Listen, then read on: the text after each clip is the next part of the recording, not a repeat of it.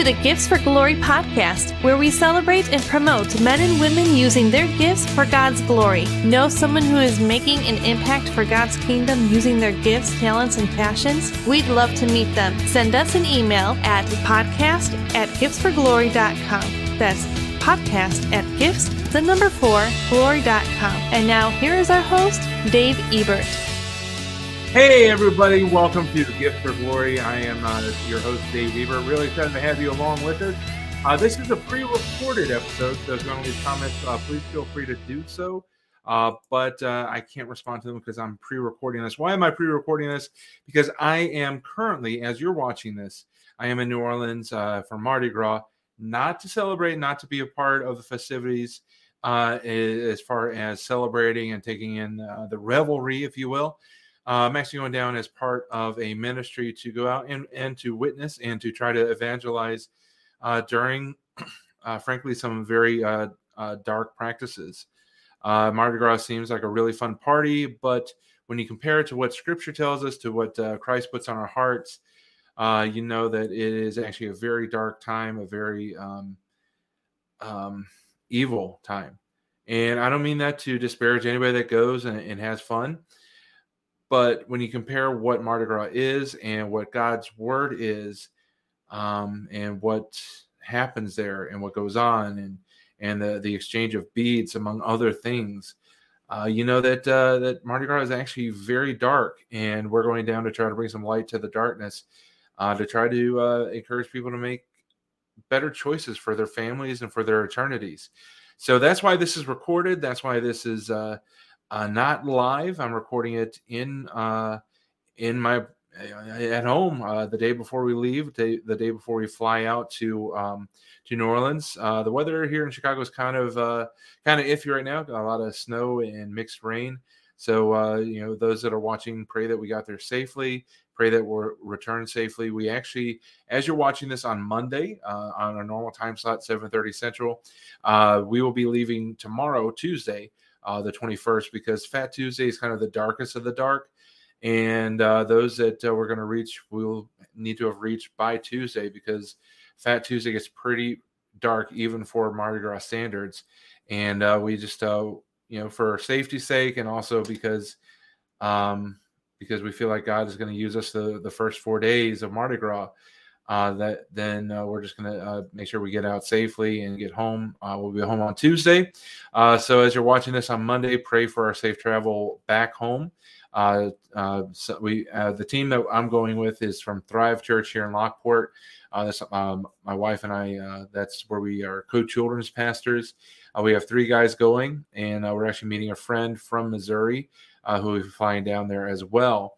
among 120 some odd uh, other people from around the nation that are coming in as a team to try and just bring some light to the darkness in uh, in New Orleans during the uh, Mardi Gras festivities. Uh, a lot of things go on there that uh, that would remind you of Sodom and Gomorrah, I think. Uh, so it is a dark place. You know, it sounds like fun, and it's a really sounds like a cool place. And I, again, I no judgment, no disparaging to anybody that goes, to any Christian that goes there for the fun and for the parties. Uh, but I would advise and pray that you would be careful what you see, be careful what you partake in, and be careful of what you bring home with you. Uh, so that's just uh, why this is pre-recorded. Uh, pray for us, and, and uh, you know if you want to leave encouraging words here on this uh, on the uh, the thread for the live stream, uh, definitely would appreciate that as well. Uh, so uh, many of you know that uh, part of Gifts for Glory is well versed comedy. Wearing our team T-shirt, random acts of funny, well versed comedy. Uh, we do uh, improv, uh, sketch, and um, and there's also some stand up that we do, and it's all about bringing people together to have a great time, to forget about our troubles, to leave our burdens at the door. and, and here's here's my philosophy on comedy: when you get a group of people together, Uh, 500 strangers laughing together. They never knew each other before the show. But when they laugh together, there's a bond that happens. There's an understanding. There's a community that happens. Because when you laugh at something as a group, you realize that you have something in common with the other people in the group. So when you're laughing, when you're enjoying comedy together, you no longer feel alone. You're no longer by yourself. And God made us, He designed us for community. He designed us to be together. One of the uh, one of our favorite verses uh, for those that go to church, we love Hebrews 11:25 talks about you know don't be like the others and neglect the gathering. We're designed for community. That's why Jesus tells us where two or three are gathered, the Lord is among them. Because we're yes, we do have solitary prayer time. We have solitary moments. We have times where we go away to our quiet place. But we're designed for community. And that's what that's what comedy does. That's what well-versed comedy is all about is bring people together, uh, strangers together in one room to laugh together, to realize that there's something more to life than, than the things that you see, the things that that you feel uh, as well. They're more than the burdens that you carry. And for 90 minutes or, or two hours or whatever the show length is, for that time, Well-Versed Comedy loves, we love when we're able to see people shed those burdens, even just for a moment, and realize that there's something more. And also, think about it when you have a really deep, gut busting laugh, you might come down a little bit, but eventually your head comes up and the, your head rises up, your eyes rise up beyond what you see and you realize that there's hope. There's something more. There's something more to this life. And that's what we want to do with well-versed comedy. We and we love to use our gifts, our talents, and our passions and comedy to bless others. And part of that is uh, and I don't say this to, I'm not tooting our own horn. I just want to let you know that we believe in this cause. We believe in Royal Family Kids Camps. Uh, there's chapters all over the country. And uh, we are uh, doing three shows this spring to raise uh, money for Royal Family Kids Camps. Uh, and we're donating our time. And, and again, not to toot our own horn, but we want you to know that we believe in this cause. We believe in what Royal Family Kids Camps do. Uh, we're doing our uh, first show is actually coming up on March 4th. And that is um, March 4th up in Racine, Wisconsin. It's a Royal Family Kids Gala. It's our second annual gala for RFK Racine. Uh, you can find information at racine-rfk.org. Now, as you're watching this on Monday the 20th, or as you're listening to this on Wednesday, the uh, I guess that would be the 22nd. Uh, the tickets uh, have closed as far as their sales. They're asking that uh, tickets be uh, sold or purchased by February 18th, 2023. So you might be a little bit late, but it doesn't hurt to ask if you want to reach out to um, uh, to Susan or Chris at RFK uh, Racine and see if you can still get a last minute ticket to the gala coming up on March 4th. Uh, that's at the Roma Lodge in on uh, Spring uh, Street in Mount Pleasant, just outside of Racine. So I hope that uh, that you'll be able to come out. Tickets are forty dollars a person, but it supports Royal Family Kids Camp. And if you if you're not familiar with Royal Family Kids Camp, uh, RFK is about bringing kids who are in the foster care system who are often forgotten about, who are often just a number, uh, and uh, bringing them to a camp where they're treated like royalty. They're treated like the princes and princesses they are. Uh, they're showered with love, with gifts, with attention, with fun, and they're uh, reminded of who they are in Christ. So the RFK uh, Gala in Racine is on the 4th. And then we are also doing a, a, fundraiser for RFK on March 25th, and that's in Orland Park, Illinois. And that uh, that show is for um, uh, the RFK Orland Park camp, which is uh, uh, this is our second year going to Stone Church in uh, our in um, uh, excuse me in Orland Park. Last you see a couple of photos in the collage there for those that are watching. Uh, we did a show last year. It was a, so much fun. Uh, Shine FM came, and if you look in the bottom right hand corner photo, uh, you'll see uh, Christy and Brooke with uh, two uh, the on air personalities from Shine FM joining us on stage la- at last year's show. So those tickets you can get at rfkorlandpark.eventbrite.com. And again, just like the RFK Gala up in Racine, uh, this show, uh, we're donating our time and our efforts and, our, and all of our uh, promotional stuff to try and raise money for the camp. It's all donated. Everything that's raised um, will go directly to the uh, to the camp this summer for RFK uh, Orland Park. And then on April 1st, we're partnering with uh, the Braggies players. they're located at Taft Foundation in Lockport, Illinois. And the Braggies players is a um, a children's and youth theater, uh, giving them uh, exposure to being on stage with a professionally run uh, theater program to give them a taste of running all aspects of the theater uh, in front of uh, the crowd, behind the scenes, all that. So uh, we're uh, partnering with them, uh, and by partnering with them, we're splitting the the tickets. They're doing a bake sale, and RFK is also doing a, a, silent auction that night. And it's all going to support kids, different avenues for kids. Uh, most importantly, for me personally, it's the uh, supporting of RFK Lockport. That's going to be April 1st. Uh, so uh, look for aprilfoolin.eventbrite.com, aprilfoolin.eventbrite.com for uh, that um, uh, for tickets to that event. And again, all ticket sales, all those goes directly to RFK to each chapter. Uh, none of it comes to us. And uh, that, again, that's not tuning our home. That's a horn. That's us just wanting you to know that if you support this, all your money is going to the organization. And we believe in these organizations so much that we're willing to to give uh, of our time, our talent, and uh, and really just uh, try to make an impact for uh, for the kingdom through Royal Family Kids Camps. Now, I will tell you, if you're in the Racine area, if you're in Orland Park, if you're in Lockport, and you're somebody that would like to uh, to be a part of the camp and serve these kids, give them love, uh, some supervision, obviously, and and help uh, break some chains, break some generational curses, uh, break down the lies and schemes of the enemy. If you're interested, uh, go to each any of these websites or Facebook pages and connect with uh, that local RFK chapter. RFK is a subsidiary and is underneath uh, the organization for the children uh, which is the umbrella under which RFK operates, because RFK became so much more than just a camp. It became a, a mentorship program. So they rebranded as for the children uh, for everything they do, but they're still Royal Family Kids camps.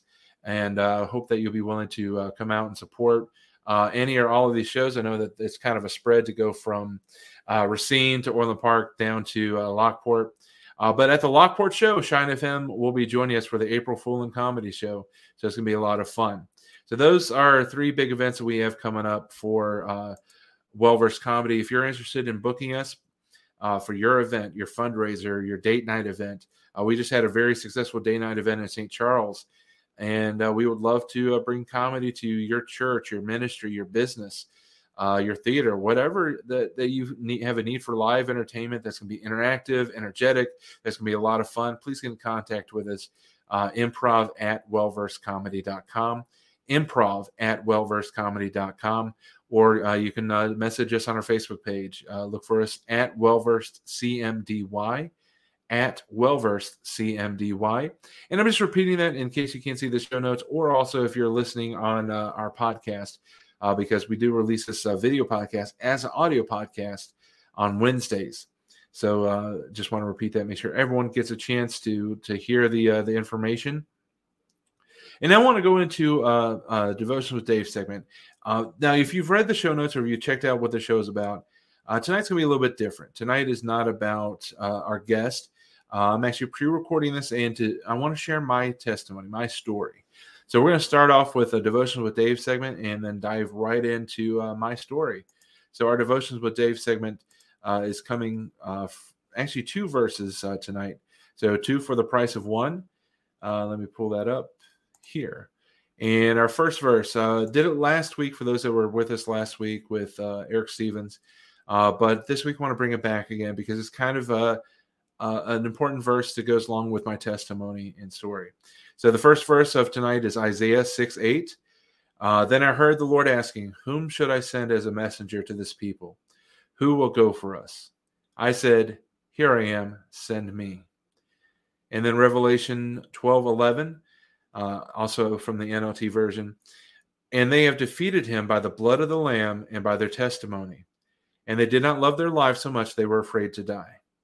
So those are our two verses for tonight Isaiah 6 8 then I heard the Lord asking, Whom should I send for us? Whom should I send as a messenger to this people? Who will go for us? I said, Here I am, send me. Revelation 12 11. And they have defeated him by the blood of the Lamb and by their testimony. And they did not love their life so much that they were afraid to die. So those are our two verses for tonight. And I just want to encourage you that the Lord has a calling for everybody. The Lord is calling you to something. The Lord is calling you to serve in some way. Uh, and it could be uh, something that you really enjoy. It could be uh, something that goes along with the talents, the skills, the things that you love, the things that you're passionate about. Or He could be calling you to something that's going to stretch you. And it could be a little bit of both, or it could be a lot of both. It could be something you're passionate about and something that's going to stretch you. But He's calling you, He has a purpose for you. Nobody is a mistake. There is not one person that was born, that has been born, and that will be born that is a mistake. God has a calling on their life. God has a plan for their life. God has a will for their life. It's just whether or not they want to, or you want to answer that call or step into that purpose. And I'll tell you that there's nothing more fulfilling in this life than answering your calling, fulfilling your purpose. When you're walking in that place of knowing I'm where I'm supposed to be, I know I'm doing what I'm supposed to do. You have immediate self esteem improvement. You have immediate self worth. You have immediate confidence. Not that you don't have weak moments, not that you don't fall on your face occasionally, but all in all, by and by, you feel you're where you're supposed to be.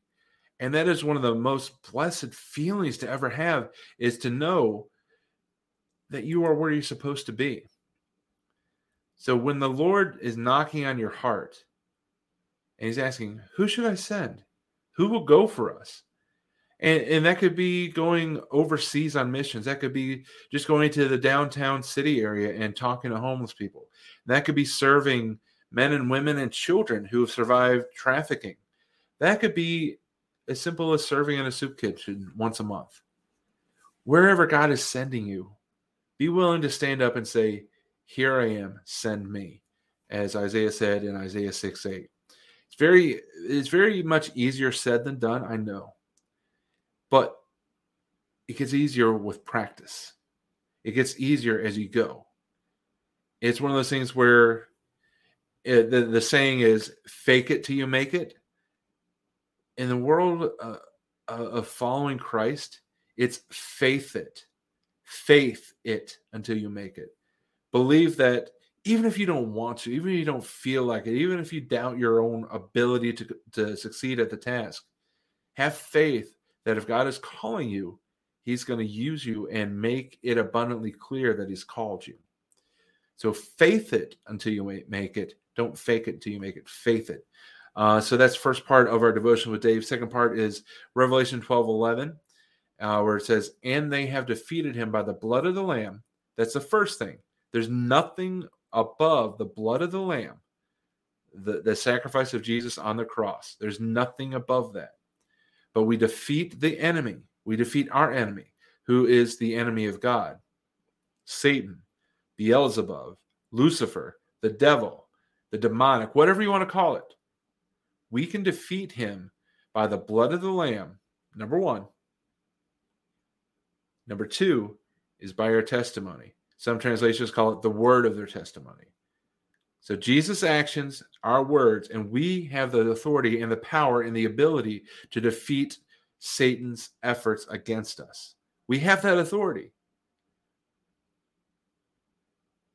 But we got to use it. We got to take it. We got to step into it. The blood of the Lamb and by their testimony. Now, here's the thing the, the verse continues, and they did not love their lives so much that they were afraid to die. So you might think, in the, the human mind thinks that, well, death is the ultimate defeat. If we defeat the enemy by the blood of the Lamb and the word of our testimony, then dying isn't an option or dying isn't part of that victory, right? It could be. Because think about it Jesus' death was the victory. Jesus' death and resurrection, that was the victory. He was willing to take the sin of the world, to die and then to be raised again. He took a beating so vicious that would it, it would kill almost anybody. But the love of God, the heart for his people beat so strongly that nothing could kill him until it was finished. And he finished it on Calvary on that cross as he bled every drop of blood he could. So the blood of the Lamb and the word of our testimony, that's how we beat the enemy. But sometimes defeating the enemy could cause death on this side of eternity. But what a glorious death to die for our King, to die in a way that he died. Now, crucifixion does not necessarily happen, or at least not very often in this world today. There are some who are very vicious and want to hurt people that that probably still do in places that we don't know about. But the thing is, we cannot love our lives on this side of eternity so much that we're afraid of death. Because if we truly love Jesus and truly follow Jesus, we have to find ourselves in a place where we don't fear death to the point of paralysis, where we're unwilling to Luke 9:23 lay down our lives to follow him. So uh, that's just a lot of scripture for uh, for the devotion with Dave segment, and that's going to transition us into our um, uh, this is into uh, the heart of the show, and that's my testimony. Uh, many of you maybe have seen me on different shows, or maybe have heard me talk about uh, my testimony uh, through this podcast in, in, small snippets. But I wanted to take tonight, and uh, I wanted to take this opportunity since I don't have a guest planned, since I'm out of town. I wanted to really just take a moment and, and share my story, and I'm hoping that that it would bless you I hope that it would uh, encourage you, and I hope that uh, that somebody will will hear it, and uh, e- even hearing it in passing, they will hear it and they will be moved, uh, and ultimately, I hope that the word of my testimony could encourage somebody to find their own hope and their own redemption uh, in Jesus Christ. Uh, so that's why we're uh, why I'm doing it tonight. Uh, hope that uh, you'll in- indulge me. Uh, please, if you have any questions or concerns or anything that I say that you feel like maybe doesn't align with scripture, you know, I'm imperfect. Something I may say, I may get on a roll and, and, and misspeak, or I may say something that I don't understand fully. And uh, if you feel like something crosses a line, please let me know. And and I definitely would love to have that, that conversation with you. Uh, also, if uh, there's something I say that encourages you, that blesses you, uh, that uh, inspires in some way, shape, or form, please let me know. Let's have a conversation. If and also, if there's anything I say that strikes a chord in you, and you have questions about faith, questions about your journey, please, please email me. Get in touch with uh, with me. Uh, my email address is dave at gifts4glory.com. Dave at gifts for the number four glory.com. Dave at gifts for glory.com. It's in the uh, the show notes. Uh, you also find us Gifts for Glory Ministries on Facebook and uh, message uh, the page. And I would definitely love to chat with you uh, in any way, shape, or form. So let's get to my uh, testimony. Um, for better for worse, uh, it was not a Christian home. We thought ourselves Christian, um, but we didn't regularly attend church prayer wasn't a, a, a real part of it. Bible reading certainly wasn't a part of it.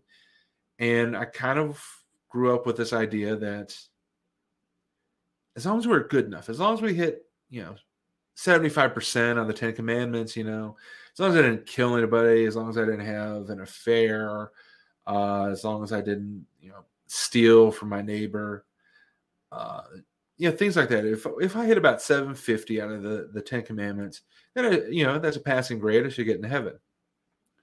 And also believe that there, I, I believed as a kid that there was no way to know uh, if you're going to heaven. I, I think that, or I thought that there was a lot of question, a lot of doubt that part of the mysterious way God works was you might, you might not make it.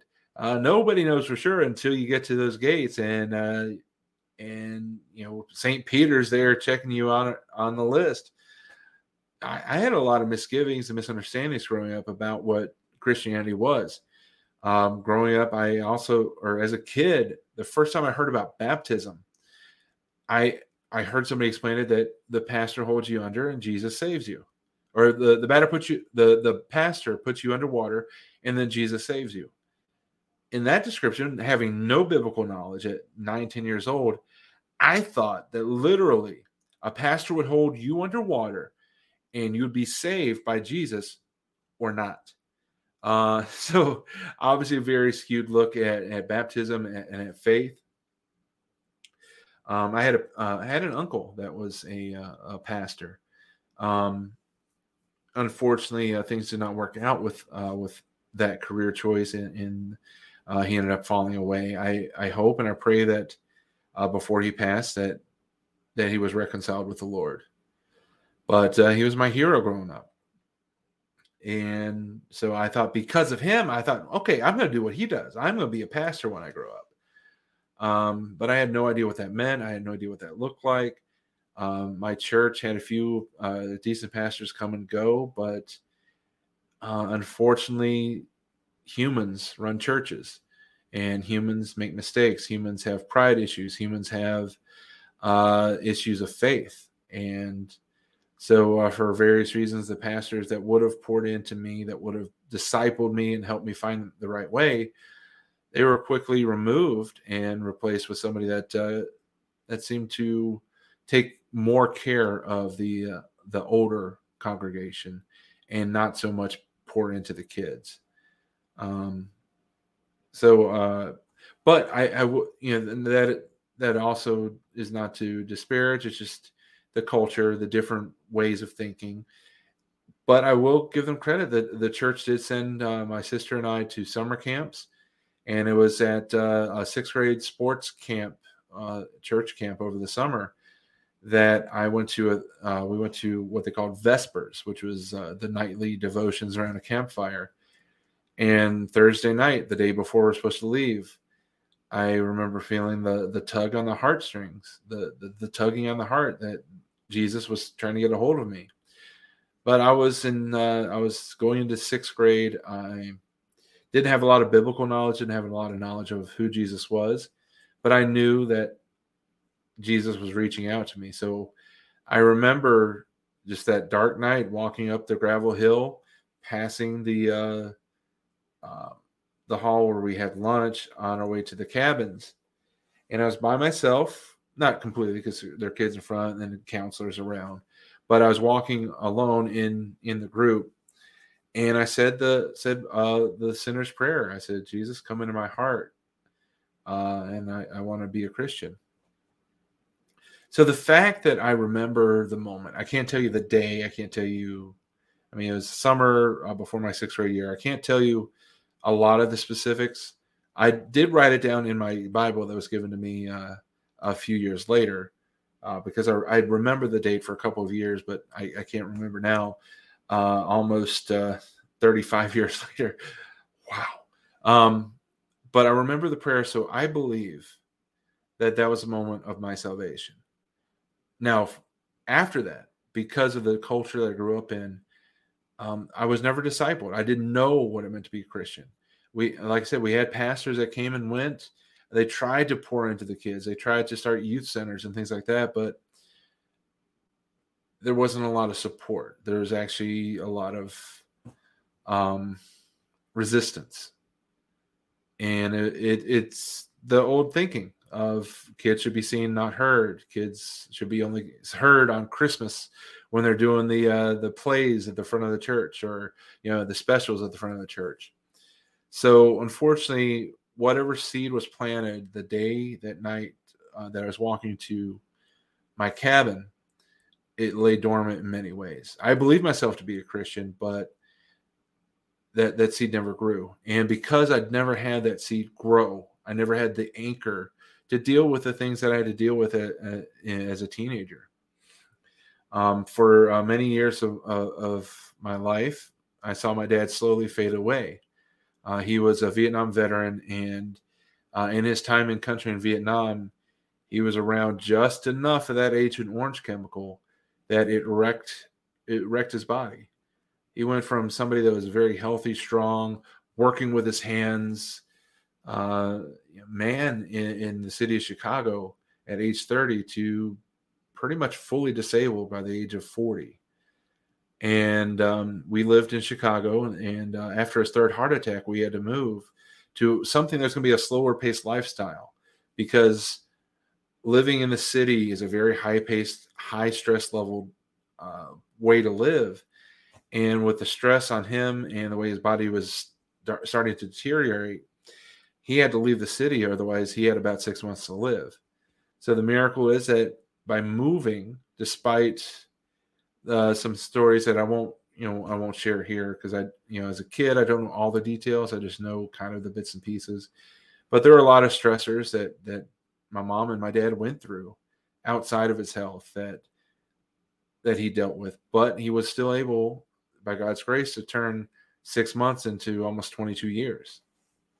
So we moved down south, and as I enter into my uh, my adolescence, I, again, I, I, don't have a grounding or a firm root in faith, so um, I don't know how to deal. I don't know how to handle seeing my dad fade away, to see his physical abilities fade away, to see his ability to have catch, to see his ability to walk and, and hang out with me.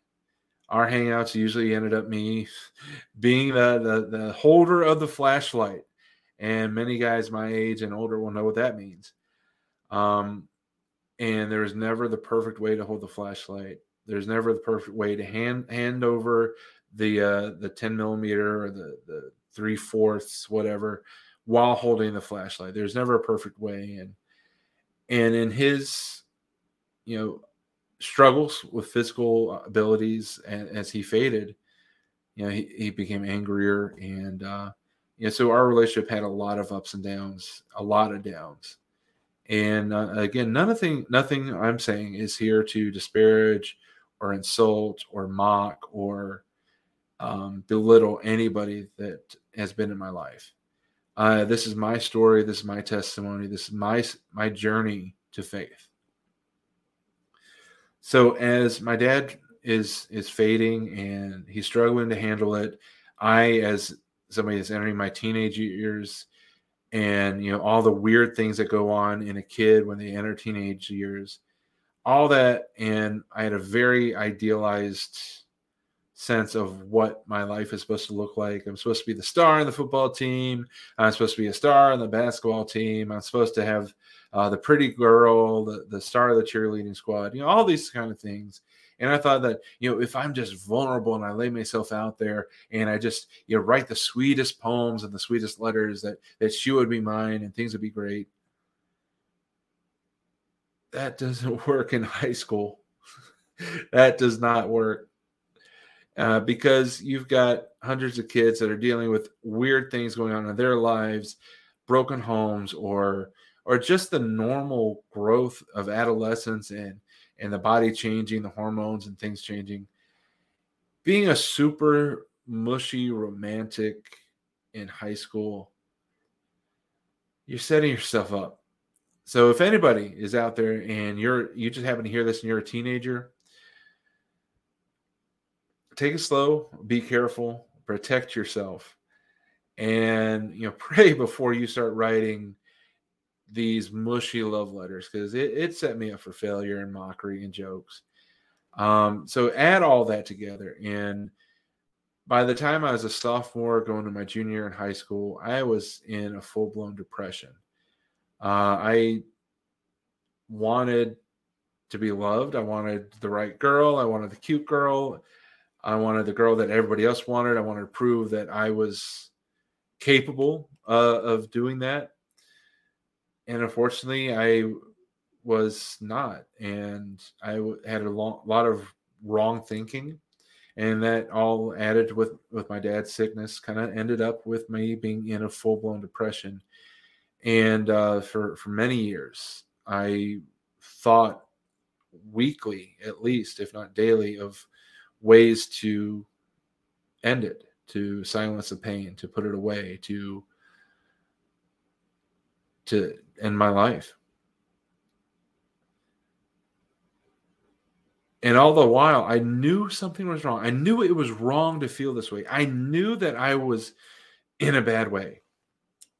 But I didn't know how to ask for help because I didn't want to shame anybody. I didn't want anybody to worry. I didn't want to be a burden to anybody. So I never told anybody what I was going through. Uh, all you know, through high school into college, I kept it myself, and that whole time, I used the same f- things that I was doing because all my life I tried to entertain people. Uh, one of the earliest pictures of me was when I was about two years old. My little chubby uh, pot belly, my flabby little arms at two years old, flexing because there was a bodybuilding competition at the pool we were at. And I was like, I'm not going to be shown up by these guys. I'm going to entertain my pa- my parents and their friends. And so I started flexing for them, and they and the little Polaroid picture of me flexing. And um, you know, it from there on, I was always somebody that tried to entertain the people around me, doing silly jokes. There was even a story that was told to me of one time we were at this family picnic, and I was maybe two, two or three, maybe you know, two and three seems to be like a very formative time for me for, as far as my comedy. But I was maybe one years old, but very little. I was still being held by my folks, you know, carried around. And I thought it'd be hilarious. And I apparently dumped an entire can of Coke on my dad's head. He wasn't happy, but everybody else was. So I loved laughter. I loved instinctively, I loved the joy that laughter could bring. And so all my life I use comedy just to entertain people, to make the, the room feel better, uh, to encourage, excuse me, uh, to just encourage people. And so when I got into that deep, depression, excuse me, I, my, I'm getting dry, so I'm going to throw in a cough drop here. Recording this in one take, so because I'm an improviser, I don't do multiple takes. Um, excuse me. So I um was always using comedy uh, as a way to entertain people, but when I entered to the deep depression, it went from something pure and something of joy to something of a defense mechanism. I was wanting to make sure nobody felt what I felt. I was wanting to make sure that if I could make you laugh, I, I knew instinctively that you would not feel as dark and as in as much pain as I felt. And if I could do that, I could justify my existence. I could justify not taking my life because, hey, hey, voices in my head, stop telling me to kill myself because, hey, look, I've added this to the world. People care.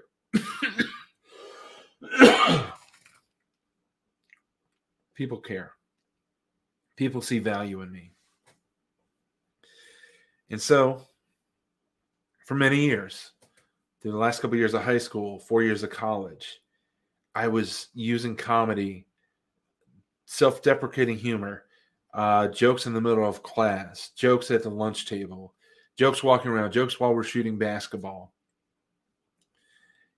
Finding a, it was really cool is you look back, you see how God was developing skills in me through that.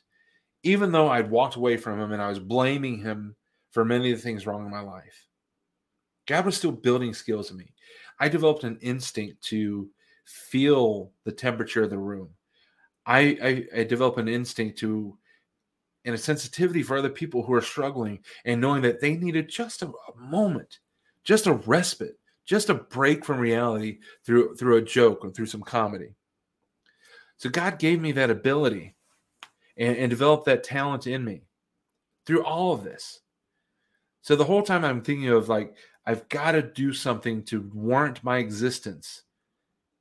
And there were times where I failed. There were times where I said a bad joke or I embarrassed myself or I went too far and I hurt somebody, or I did something that just didn't work.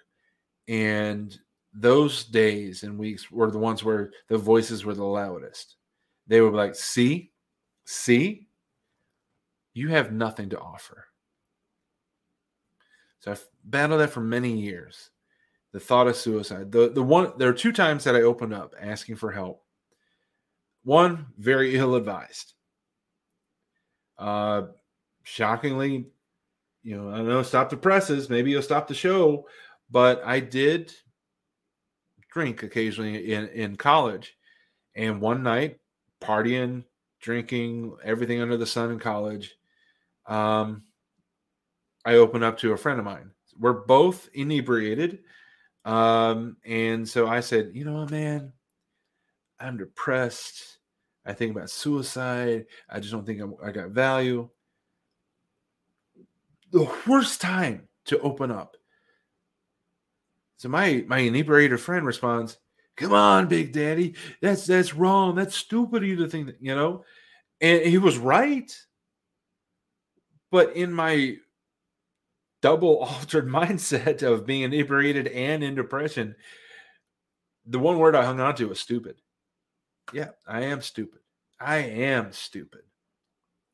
And so that became another chink in the armor. That became another reason for me to feel the way I was feeling. So, highly recommend against the idea of opening up about a depression or something weighing on you at a college party or at a party where people are all inebriated. You're not going to get the best advice. And even if you got the greatest advice, you might not remember it.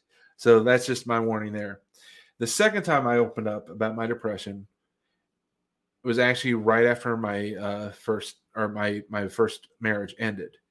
Um, and um, so that story is all about me not recognizing red flags, also mean uh, not being in a in a place where I could truly be a husband.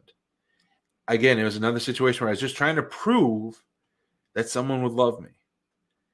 And unfortunately, that love lasted right up to the wedding. And then as soon as we got back from the honeymoon, everything really fell apart. There were a lot of red flags going into the wedding, but I thought, hey, that those are just lies that's trying to distract us from what we're about to do. Let's get married. So I pushed through the marriage and um, we got married August 26, 2006 filed for divorce December 26th, 2006. Could make four months together uh, as a married couple. A lot of lot of problems with the marriage, a lot of red flags.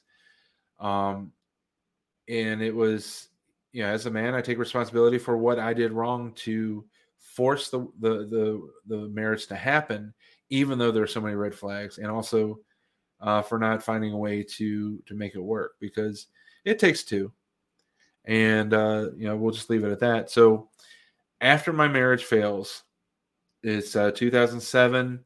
Uh, the the divorce is finalized, and uh, so I go to uh, my doctor and said, you know, I'm wrestling. I am really wrestling, and I would love to find some help. And so he recommended me to a therapist, and I went to that therapist and at this time, uh, my comedy has transitioned into pro wrestling. Pro wrestling was my outlet. Uh, dressing up in in uh, tights and and getting in a ring and falling down a few times a night uh, on weekends. That that was my outlet. I was entertaining people. I was thriving off the crowd. I was bringing people together as part of the show. Uh, so that was my thing. Uh, so I go to this therapist and I start talking about what I'm doing that I like, that I enjoy, and then he spends the next 30 minutes of that uh, session saying, Well, see, you've got this, this, this, this, this, this, this, this. There's no reason for you to be depressed. You have no reason to be upset. You have no reason to think suicide because you got all this good stuff going on. And I'm like, I know. That's why I'm here. That's why I'm asking for your help. I know this so twice I, I opened up about what I was going through, and both times were utter failures. And so I, I packed it back in. So this was about 2007. I'm seeing this this therapist. Uh, saw him once, did not pay the copay. no, sir. Uh, probably should have. That would have been the honest thing to do. But uh, so you keep going forward. Um, I'm still wrestling. I, am still not able to open up because I don't know who to, to, who to tell, and I'm blaming God at every turn for everything that goes wrong. I'm like, God, just leave me alone. Uh, I'm cursing God left and right for for interfering and not let me just live my life the way I want to. Um. So then 2011 happens, or 2010, excuse me. My dad finally passes away, and I, I not finally, but he passes away because he's been wrestling for 22 years with a failing body, and finally his body gave out, and uh, and he passed away. Um, so then I, um,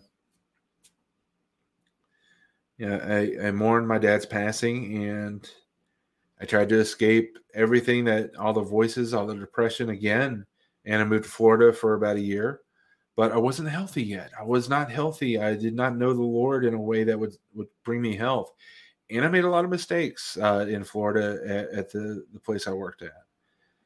Um, so I ended up getting fired from that job, moved back home with my mom, and we uh, uh, we were starting over kind of together uh, a year after she was left by herself, which you know shows where I was. Um, we started together at um, in an apartment, and I started a job at a radio station. I I took a job as a full time midday DJ on the on a strong signal radio station that covered almost all of West Virginia. I was going to be a star. I was again performing. I was again in front of people to entertain.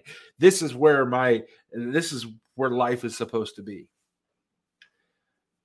About a weekend, uh, the general manager says, "You know what, Dave? I really like you. Um, I want you to move over to the AM station from a hundred thousand watts to five hundred watt station. Uh, that's kind of like going from the penthouse to the basement." Uh, I got demoted because there was a very flirty young lady that wanted to be a radio DJ, and the young flirty lady won the um, the respect of the general manager, and she got the spot. I got moved over to the AM station. It was clearly a demotion. It was clearly a a loss uh, career wise because I went from a part, you know, it was full time hours to a part time pay. Uh, and I went from something that was like promising to something that's like, ah, this is the end of the road. There's no going back. There's no moving up. Um, and I was sat behind that desk, and I worked there for another two years. And the thing is, God was at work in this. This was not a demotion that was a punishment. This was a demotion that was a protection. For two years, I worked on an AM station that was a solid gospel station. So my job was to listen and put on and play Christian programming, Christian pastors, uh, Christian music. That was my job. I was being fed even though I didn't know. I was having seeds planted and watered even though I didn't know. God was at work in that. And as the, the those two years started coming to an end, which I didn't know they were coming to an end, but it, but God did you know, I saw so many things looking back that it was God reaching out, trying to tell me, I'm not home. Also, I'm not in my temporary home either. Uh, my truck got broken into on two separate occasions with nothing stolen. The only thing lost was, was a driver's side window that was busted open so they could break in. Nothing was stolen. Uh, stuff was messed around. They were looking for something. But Nothing was stolen. All they lost was a driver's side window. That happened twice. Once before Thanksgiving 2012, once before Christmas 2012. Um, also, the radio station got bought out, and the new bosses didn't know me, didn't have any liking for me. So there was no opportunity for me to move up in that radio station. In fact, at one point, I offered to help out with an event and I said, "Hey, I, I, have done broadcasting, I've done sportscasting. I would love to be a part of the team that broadcasts this event." And uh, they said, "Well, if you really want to help, uh, we need a we need the mascot down there." And that was like another jab in the. But here's the thing: God was still at work. There was a Saturday morning in January of 2013. I'm walking to work. I'm supposed to be there at nine o'clock. This is 8:58 in the morning. There's no reason for these two kids to be there, but there are two kids from a local Bible college there, and they were passing out tracts, and they were telling uh, and offering prayer to whoever walked by. But there's nobody to walk by there. It was Saturday morning, very low populated downtown area, but they're there to pass out tracts. So they stopped me, and I'm like, yeah, yeah, oh yeah, I'm good. You know, I pray all the time. I'm Christian. Yes, you know, did the whole thing to to blow them off because I had two minutes to walk five minutes to work. But um, they handed me the tract and I went on to work. But the message was clear God was literally reaching out to me. So I come home, I start reading Rick Warren's Purpose Driven Life for the first time. I had it for about six years, cracked it once, but like, oh, 40 days of devotions? That, that's weird. Close it back. Uh, so I finally started reading that book in earnest. I started reading uh, a, a, discount bookstore King James version of the Bible, and I was so interested. I actually made it all the way through Numbers in the King James version before I started to realize there are easier ways and more uh, understandable ways to study God's Word. And then I started praying and praying in earnest and started uh, to uh, just turn my life over. And God showed me that what I was doing in using comedy to hide myself, He now wanted me to use comedy to reveal Him. He wanted me to, to use comedy to make people feel better. He wanted me to use comedy as a way to improve people's lives, but not for the purposes that, that were selfish and that were self serving in me, but so that people could come together and know that there is a God in heaven that loves them. And so he flipped the switch. Uh, a couple weeks later, my sister offered me a place to stay, and I started completely over on her couch in uh, Chicago in uh, 2013. I started uh, uh, Ha Ha Ha Men, which later became Well Versed Comedy and Improv Ministry. And it, uh, it's all about redeeming the time that I lost to, to suicidal thoughts, to depression.